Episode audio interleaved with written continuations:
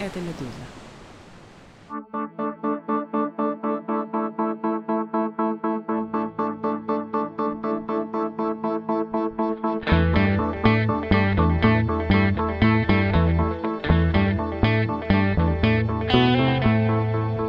Здравствуйте, это выпуск «Что случилось?» подкаста о новостях, которые долго остаются важными. У микрофона Владислав Горин. Несколько заголовков октября-ноября 2023 года. К антивоенному активисту Ивану Кудряшову могли быть применены методы карательной психиатрии. Викторию Петрову обвиняют в фейках об армии. Ее перевели в психиатрический стационар после жалоб сокамерниц по сезону антивоенную пропаганду. Военный суд отправил на принудительное психиатрическое лечение нижегородского активиста Алексея Аношкина. Депутата из Саратовской области Непеина отправили на принудительное психиатрическое лечение. Ранее его арестовали по делу о военных фейках. В этих заголовках прозвучало прямо или незримо присутствовало одно словосочетание еще советского производства, и звучит оно так – карательная психиатрия. О ней сейчас поговорим и зададимся вопросом, нет, правда, она применяется и сейчас, а зачем, когда есть репрессивные методы и проще, и грубее?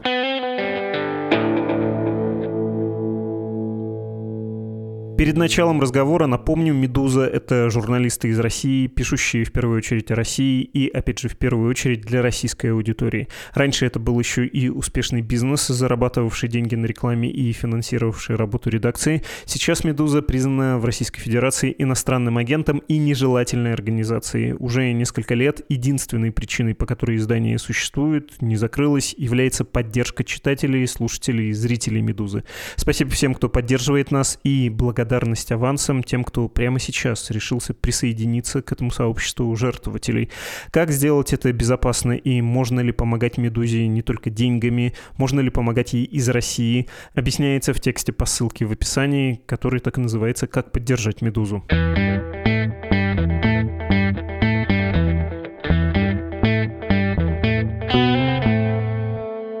Илья Ильин, независимый исследователь, здесь. Здравствуйте, дорогой Илья. Да, добрый день.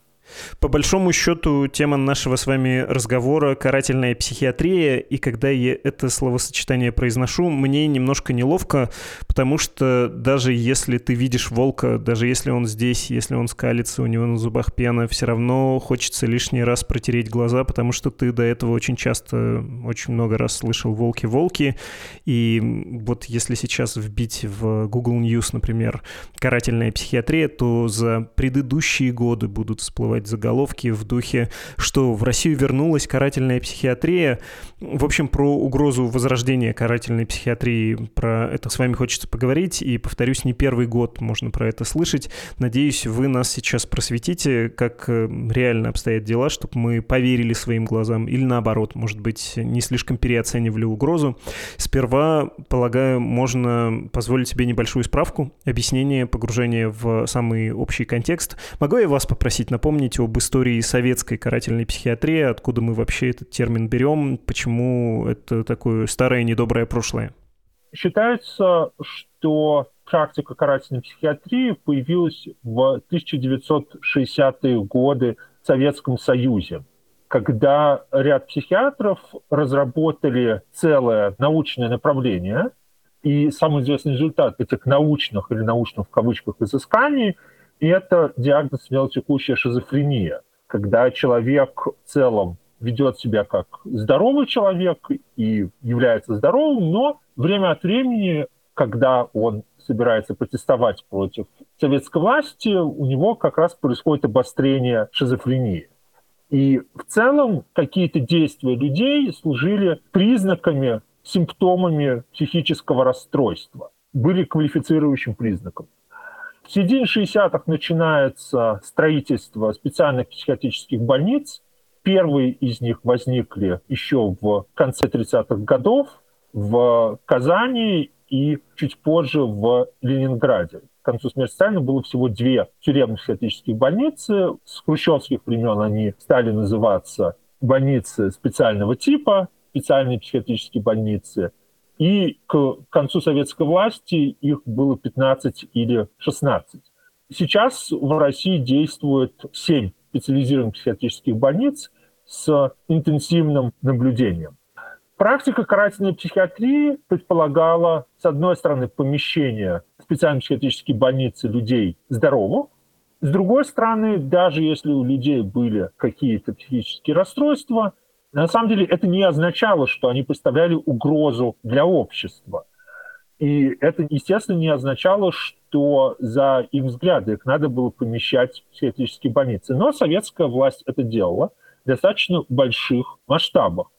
С одной стороны, по решению суда, то есть человек арестовывался, дальше следствие отправляло его на психиатрическую экспертизу, как правило, в Институт судебной психиатрии имени Сербского в Москве.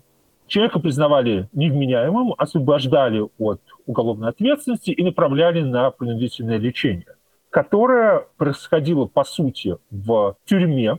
Специальные психиатрические больницы были в ведении МВД, а не Минздрава. Это лечение могло продолжаться много лет. То есть известны случаи, когда это было более 20 лет. И нередко это было лечение в кавычках, большие дозы лекарств, без корректоров, не соответствующие состоянию человека, то есть они ему были просто не нужны, человек был психически здоров. И это была довольно масштабная практика. Известно, по крайней мере, несколько тысяч человек, которые прошли такое принудительное лечение по политическим мотивам. Кроме того, была широко распространена практика принудительной госпитализации в административном порядке, когда человек приходил, например, в приемную с жалобой. И дальше ему говорили, подождите немного, и приходили санитары вместо чиновников, которые должны были его принять, и отвозили в психиатрическую больницу, помещали принудительно на несколько недель.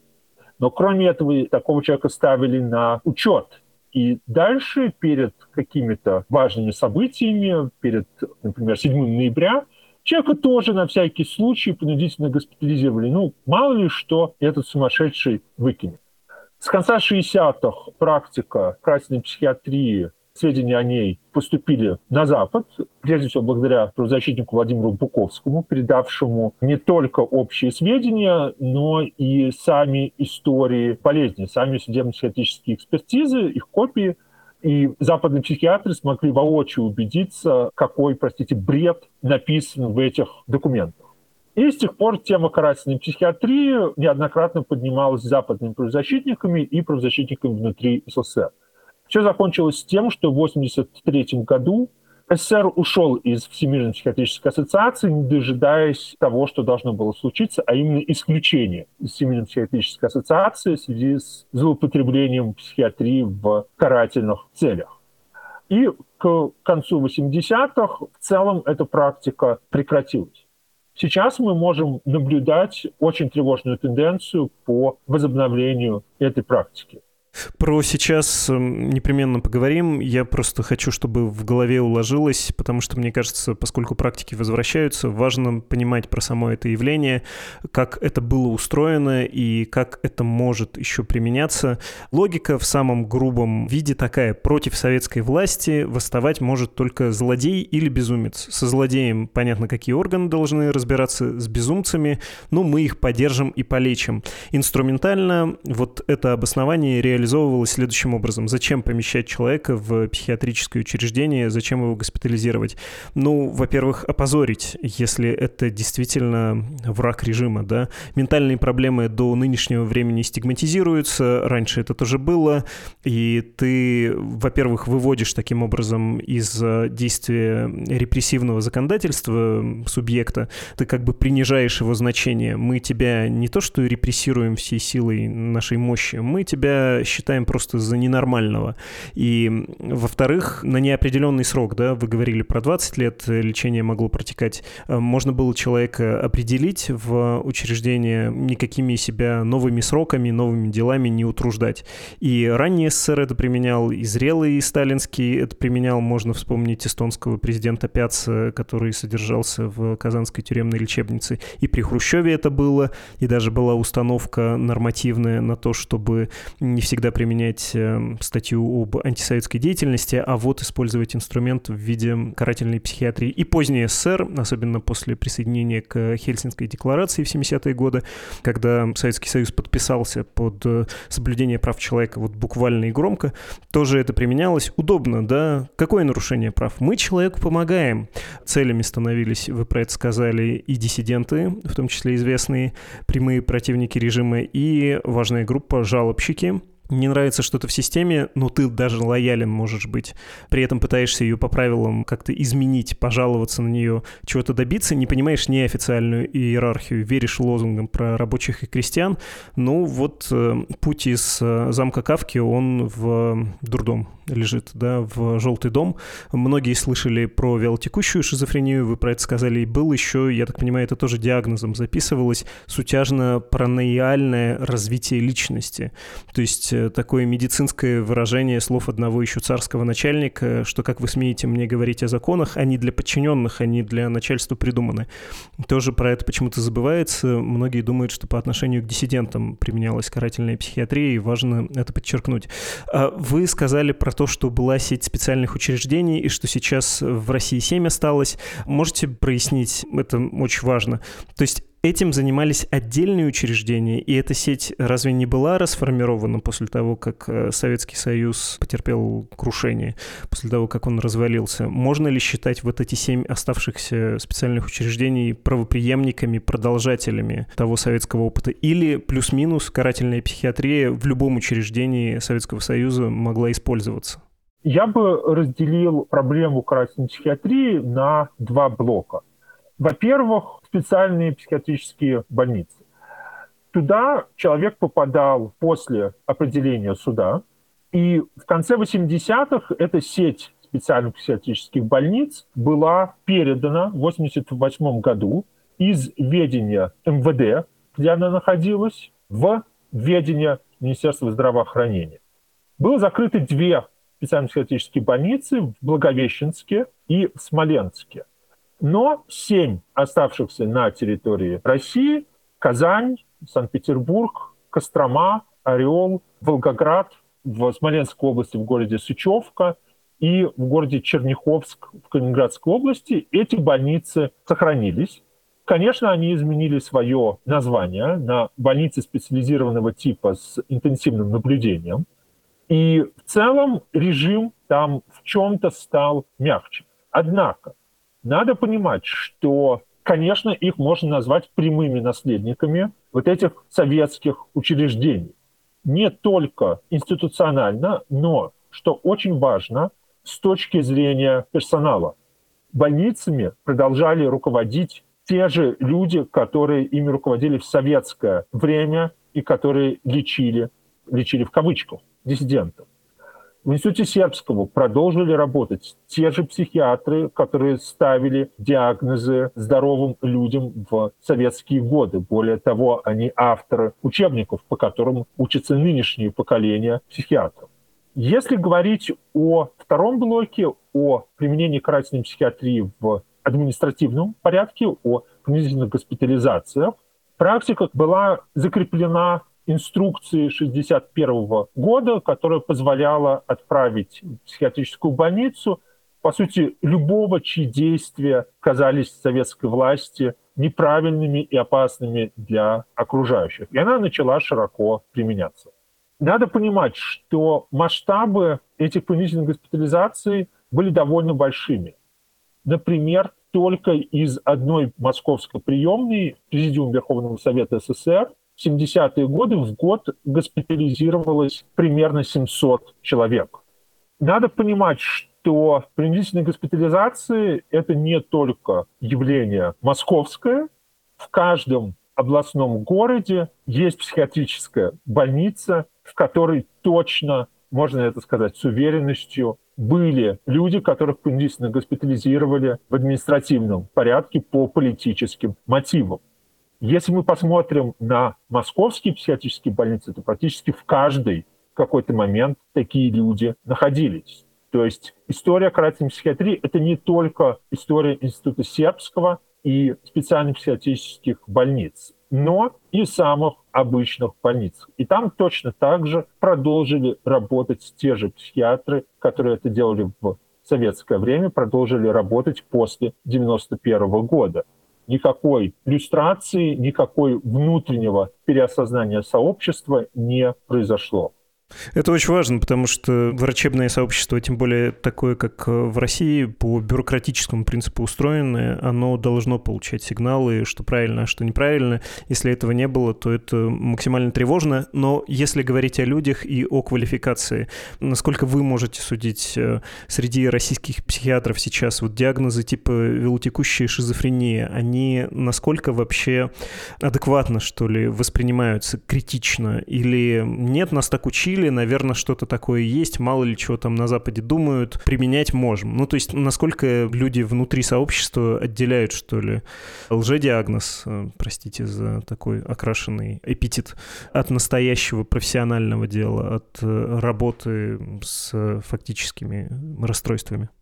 Я думаю, что у разных психиатров разная квалификация, и, конечно, отдельно надо говорить о психиатрах, которые проводят судебно-психиатрические экспертизы. Надо понимать, что до сих пор, по сути, существует монополия Института Сербского на проведение этих экспертиз. И, конечно, сейчас нету такой как бы, школы психиатрии, как в 60-е годы. Однако мне кажется, что по-прежнему психиатры могут ставить абсолютно неверные диагнозы, потому что они будут потом говорить, что это не мы поставили такой диагноз, это нас спецслужбы заставили. Как, например, это говорило психиатрическое сообщество в середине 90-х годов когда Институт Сербского издал книгу к своему юбилею, они писали, что да, мы жили в сложные времена, когда КГБ на нас давил и заставлял всем этим заниматься. Кроме того, всегда можно считать, что ну, это же больной человек, ему же будет хуже в лагере, хуже в тюрьме, чем в больнице. При этом все время забывается одна простая вещь, что неважно, есть у человека какое-то психическое расстройство или нет. Важно, участвуешь ли ты, по сути, в политических репрессиях, потому что человек к тебе попал по направлению КГБ, как это было в советское время или сейчас, когда там полиция привозит и говорит, что это какой-то странный активист, положите его, пожалуйста, в больницу. Или ты судебный психиатр, и возбуждено дело по политическим статьям, и ты участвуешь в этом деле, проводя экспертизу. Сейчас пока нет ощущения, что есть отмашка со стороны власти – по масштабному применению карательной психиатрии. Однако случаев, когда политических заключенных признавали невменяемыми и отправляли в принудительное лечение, уже довольно много. Точно так же, как случаев, когда людей принудительно госпитализировали или пытались госпитализировать. В частности, это связано с очень небольшими представлениями сотрудников полиции или следствия о психиатрии. Им кажется, что какие-то действия точно признак психического расстройства, а не форма протестной активности. Таких дел сейчас уже несколько десятков. Да, собственно, давайте про это поговорим, про современность, как э, в новой России, в постсоветской России применяется в карательном репрессивном ключе психиатрия, и с какого времени вообще можно отсчитывать, есть ли первый, может быть, случай после советской практики, от которого можно начинать эту историю? Единичные случаи применения карательной психиатрии были уже в начале 2000-х годов, Однако широкий общественный интерес возник примерно 10 лет назад в связи с болотным делом, когда один из людей, проходивших по этому делу, Михаил Косенко, был признан невменяемым и отправлен на принудительное лечение. Благодаря общественной активности его сценарий был довольно мягким по сравнению с тем, что могло бы быть его отправили на принудительное лечение в Московскую городскую психиатрическую больницу номер 5, которая получила широко распространенное неофициальное название «Белые столбы» в Подмосковье, в Чеховском районе. Это другой тип психиатрических больниц. Это обычные психиатрические больницы, в которых есть отделение для принудительного лечения. Там более мягкий режим, чем в больницах с интенсивным наблюдением. И через несколько месяцев пребывания там он был переведен на амбулаторное наблюдение, то есть когда человек должен время от времени приходить к психиатру, и тот смотрит на его состояние.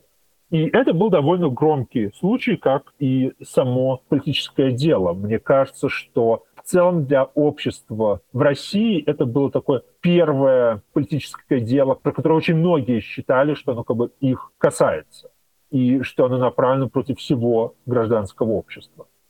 В целом, отдельные случаи применения карательной психиатрии были и позднее. Например, это дело Габышева, шамана, который отправился в поход на Кремль, и он до сих пор находится на принудительном лечении. Однако мне кажется, что более широкое распространение практика получила после начала полномасштабной агрессии России против Украины в 2022 году. Я тут э, немножко мнусь, потому что не хочу с вами спорить. Дело в том, что у меня такое же впечатление, но я боюсь, что моя оптика сильно искажена. И вообще, когда ты смотришь на дела, связанные с э, политиками, в том числе независимыми, не знаю, саратовский депутат э, муниципальный, он не из самого Саратова, он из э, небольшого поселения Олег Непейн, например, да, приходит на ум, или какой-нибудь политический активист вроде Алексея Аношкина, у тебя сразу загораются огоньки, и ты более пристально на это смотришь. Но насколько это объективно? Действительно ли в отношении тех, кто не согласен с войной, занимается каким-то активизмом, или вот как э, подросток из Тюменской области, неназванный 16-летний был по решению суда отправлен на принудительное лечение. Насколько объективно, что ли, эта картина, на ваш взгляд, насколько мы здраво на нее смотрим, а насколько это просто естественное наше внимание так сфокусировано из-за происходящих событий? С одной стороны, увеличение количества людей, отправленных на принудительное лечение, связано с общим увеличением количества политических заключенных. Это несомненно. С другой стороны, применения или попытки применения психиатрии в административном порядке, принудительной госпитализации, их увеличение также, видимо, связано с антивоенными протестами, которые становились более радикальными. Например, весной 22 года в Екатеринбурге хотели принудительно госпитализировать активистку Надежду Сайфуддинову, которая зашила себе рот в знак протеста с точки зрения полицейских, ее действия были симптомами психического расстройства. Надо понимать, что ситуация с карательной психиатрией довольно сложная, потому что из-за наличия в деле медицинской тайны, а сам по себе психиатрический диагноз является медицинской тайной, заседание проходит в закрытом режиме, поэтому часто мы не знаем толком, в чем человек обвинялся, мы не знаем, если на это нет его воли и если нет соответствующего адвоката, которые могут передать эти сведения, мы не знаем, есть ли у него действительно какие-то психические расстройства или нет.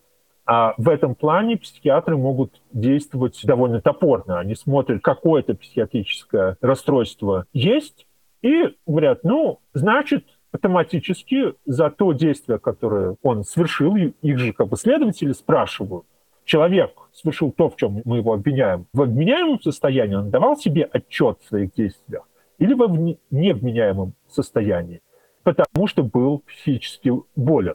И психиатры на самом деле не оценивают это по сути. Они смотрят, что вообще есть какое-то в медицинских документах зафиксированное психическое расстройство и ставят штамп «невменяем». Может быть, считая, что тем самым спасают человека, потому что ну, у нас же не советские времена с карательной психиатрии, и действительно часть политических заключенных, вообще говоря, необходимо получать те лекарства и принимать те лекарства, которые они принимали до ареста. С другой стороны, вопрос в том, что психиатр сам по себе участвует в политическом действии, в политических репрессиях. Они не говорят, что этот человек арестован по политической статье, мы не будем вообще никак участвовать и проводить эту судебно-психиатрическую экспертизу. Нет, они спокойно в этом участвуют. В целом получить информацию в связи с медицинской тайной довольно сложно. Более того, проконтролировать, что происходит в психиатрических больницах с интенсивным наблюдением тоже сложнее, чем проконтролировать ситуацию в обычном лагере, куда, например, в принципе может попасть член общественной наблюдательной комиссии. Я, если можно, задам наивный вопрос. Ну вот помимо этого последнего мотива, чтобы сделать содержание человека более закрытым, менее доступным для близких, для гражданского общества, какой смысл в применении карательной психиатрии? Ну, такое ощущение, что нынешний репрессивный аппарат, ему это просто не очень нужно. Советский Союз еще играл в какие-то игры, пытался делать вид, что как против народной власти только безумец может выступать или изображать что-то для международного сообщества. Но режим Владимира Путина, кажется, этим в наименьшей степени озабочен, тем более сейчас. Для чего это применять, если это совсем не выглядит неубедительно, не даже элементарно полезно, что ли, с точки зрения вот как раз машины репрессий? Я бы сказал, что, конечно, сейчас нету прямого заказа власти на масштабное применение карательной психиатрии. И кажется, что им это не очень нужно в нынешней ситуации, когда совершенно спокойно можно людей просто сажать в лагеря. С другой стороны, к сожалению, и российские практики в целом в психиатрических больницах, и сообщество психиатров, которое не проработало свое прошлое, и недостатки законодательства в целом позволяют воплотить при необходимости практику красной психиатрии в жизнь в гораздо больших масштабах. Возможно, можно этому помешать, если громче говорить о данном этапе применения карательной психиатрии.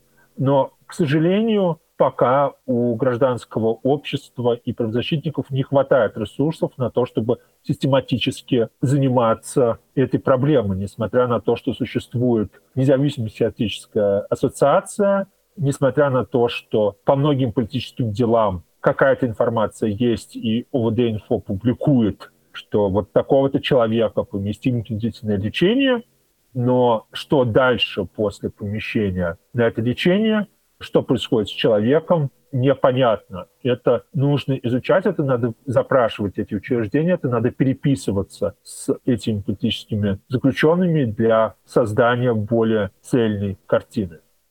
Вспомнил вдруг, вы упоминали Александра Габышева, вот этого якутского шамана, так он в прессе обычно описывается. Его Amnesty, как не относись к Amnesty International, пару лет назад э, признали жертвой карательной психиатрии. Ну и это еще до войны было, как-то путинскому режиму было ни холодно, ни жарко. Я не помню, честно говоря, не встречал никаких заявлений о том, что как можно возводить поклеп на нашу психиатрию. Небольшое уточнение про подростков хочется сделать опять же, я как читатель новостей в последние годы встречал несколько сюжетов. Они по понятным причинам, поскольку это несовершеннолетние люди, это, в общем, практически дети, особенно тебя задевает. Можно, например, вспомнить историю красноярской девочки 14-летней, которая была подписана на группу Колумбайн, у нее там еще в школе был конфликт. К ней домой пришли силовики и забрали просто, увезли в психдиспансер.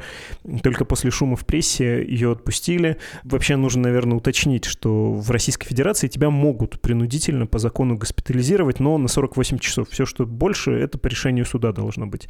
Можно вспомнить случай с петербургской девицей Елизаветой Вернер. Она 16 лет тогда была, тоже активистка, на митинги выходила, еще из дома ушла, и тоже она сильно напирала на то, что психиатрия, угроза госпитализации является методом давления на нее. Подростка 16 лет, вот э, военный пример, который пытался поджечь военкомат, его на такое лечение осудили. Можно еще вспомнить историю Егора Болезейкина. Ему на днях дали 6 лет воспитательной колонии. Когда его задержали, ему вообще было 16. И он, находясь в СИЗО, говорил, что ко мне приходили ФСБшники, угрожали изнасиловать или законопатить в психиатрическое отделение. В общем, про подростков хочется отдельно поговорить и про психиатрию как метод воздействия еще на этапе следствия. Да? Если к тебе в СИЗО приходят и угрожают, тоже вот вилочка, да, изнасилование и или психиатрическое отделение, значит, э, есть чем пугать. Да, конечно, угроза применения психиатрии, угроза отправки в дурдом, она существует и применяется следствием. Насколько масштабно, пока непонятно, отдельный случай действительно известный. Если мы говорим про подростков, то надо все-таки держать в голове и более общую практику современной психиатрии в России, когда Например, это достаточно стандартная мера наказания в детских домах. Отправление на принудительное лечение в психиатрические больницы. И, конечно, в целом психиатрические больницы скорее будут учреждениями, которые не независимые, а если не под прямым контролем силовиков, то понятное дело, что вряд ли они смогут отказать в настойчивой просьбе правоохранительных органов принять того или иного человека. Опять-таки, если мы говорим про следствие, надо не забывать про то, что уже много лет угроза судебно-психиатрической экспертизы или ее проведения является методом давления на тех, кто обвиняется в членстве в Хизбут Тахрир, организации, признанной террористической в России. Для мусульман это довольно болезненный вопрос. И сама такая экспертиза, вне зависимости от результатов, считается некоторым насилием со стороны следствия. В целом подростки, опять-таки, одна из самых незащищенных групп в России, в том числе юридически и угрожать психушкой или отправить на лечение, потому что тебе не нравится поведение подростка, и это, к сожалению, вполне возможно. Точно так же, как в случае так называемой конверсионной терапии, да, когда подростков пытаются лечить от ЛГБТ, по сути. И это все вполне возможно, к сожалению, и происходит в России благодаря коррупции, благодаря неграмотности психиатров, благодаря тому, что условия в психиатрических больницах сложно проверить. Это одна из самых неподконтрольных для гражданского общества территорий в России. Отлично. Мы, кажется, обо всем поговорили, но, наверное, под конец надо про злой умысел тоже поговорить. Если против человека, даже если это не политическое дело, развивается процесс, э, от психиатра может многое зависеть. Вы говорили про монополию на психиатрическую экспертизу. А можете тоже описать, почему это серьезно, важно и часто крайне тревожно? Да? Можно вспоминать разные, часто даже нелепые, было бы смешно, если бы не было так грустно, дела, и это тоже может использоваться даже не для очернения там какого-то политического активиста, а просто потому, что силовикам легко сделать дело, закончить процесс, и не хотят они оправдательного приговора, им это невыгодно, у них статистика портится. Действительно, роль психиатров в уголовных делах довольно существенная. Это не первый этап, опять-таки. Вопрос в том, в каких случаях, например, следователь решает отправить человека на судебно-психиатрическую экспертизу. То есть в каких случаях он сомневается в том, что человек вменяем. Следователь, может быть, не очень много знаний на эту тему, но дальше, собственно, он отправляет к эксперту, психиатру. Проблема в том, что довольно редко бывает ситуация, когда есть возможность получить заключение альтернативное, ну, например, потому что человек находится в СИЗО. Туда никто не пустит независимого психиатра, который провел бы обследование. И то это было бы амбулаторным обследованием, а не стационарным. Да? То есть в некоторых случаях делается такое более легкое обследование, по сути, беседа. А в более сложных случаях отправляют, собственно говоря, на стационарную психиатрическую экспертизу, которая может длиться несколько недель. И психиатр, который работает в государственных учреждениях, в государственных психиатрических больницах или в институте Сербского, делает некоторое заключение экспертное, которое потом отправляется в суд. И суд говорит, что мы же не специалисты, вот у нас есть заключение, и следует этому заключению. То есть в этом плане психиатры — это одно из самых важных мест, и если будет государственный заказ на расширение практики карательной психиатрии, то технически это будет возможно, к сожалению в наших нынешних реалиях. Ну и без особой мотивации сейчас не сильно спорят, да, психиатры с э, следователями. И вы описывали эту ситуацию очень так лояльно по отношению к следствию себя ведут. В целом, да, но главное, что это скорее формальный подход когда они смотрят на то, что либо у человека уже было какое-то психическое расстройство, и не отвечают на тот вопрос, на который они должны отвечать, что вот конкретное действие в каком состоянии оно было совершено. Либо они действительно могут смотреть на само действие, и может казаться, что его может совершить только человек с каким-то психическим устройством, да, какие-то достаточно сильные и резкие формы протеста. Ну, вот такое одно из известных дел против московской активистки Ольги Кузьминовой, которая забралась на дерево с арбалетом, протестуя против того, что его хотели срубить. Ну вот с точки зрения полицейских, с точки зрения психиатров, да, такое действие вполне может считаться признаком психического расстройства. То есть это еще вопрос повышения некоторого общего уровня осведомленности о психических расстройствах. Спасибо вам гигантское. Это был Илья Ильин, независимый исследователь. Мы говорили о карательной психиатрии в прошлом и, к сожалению, в настоящем.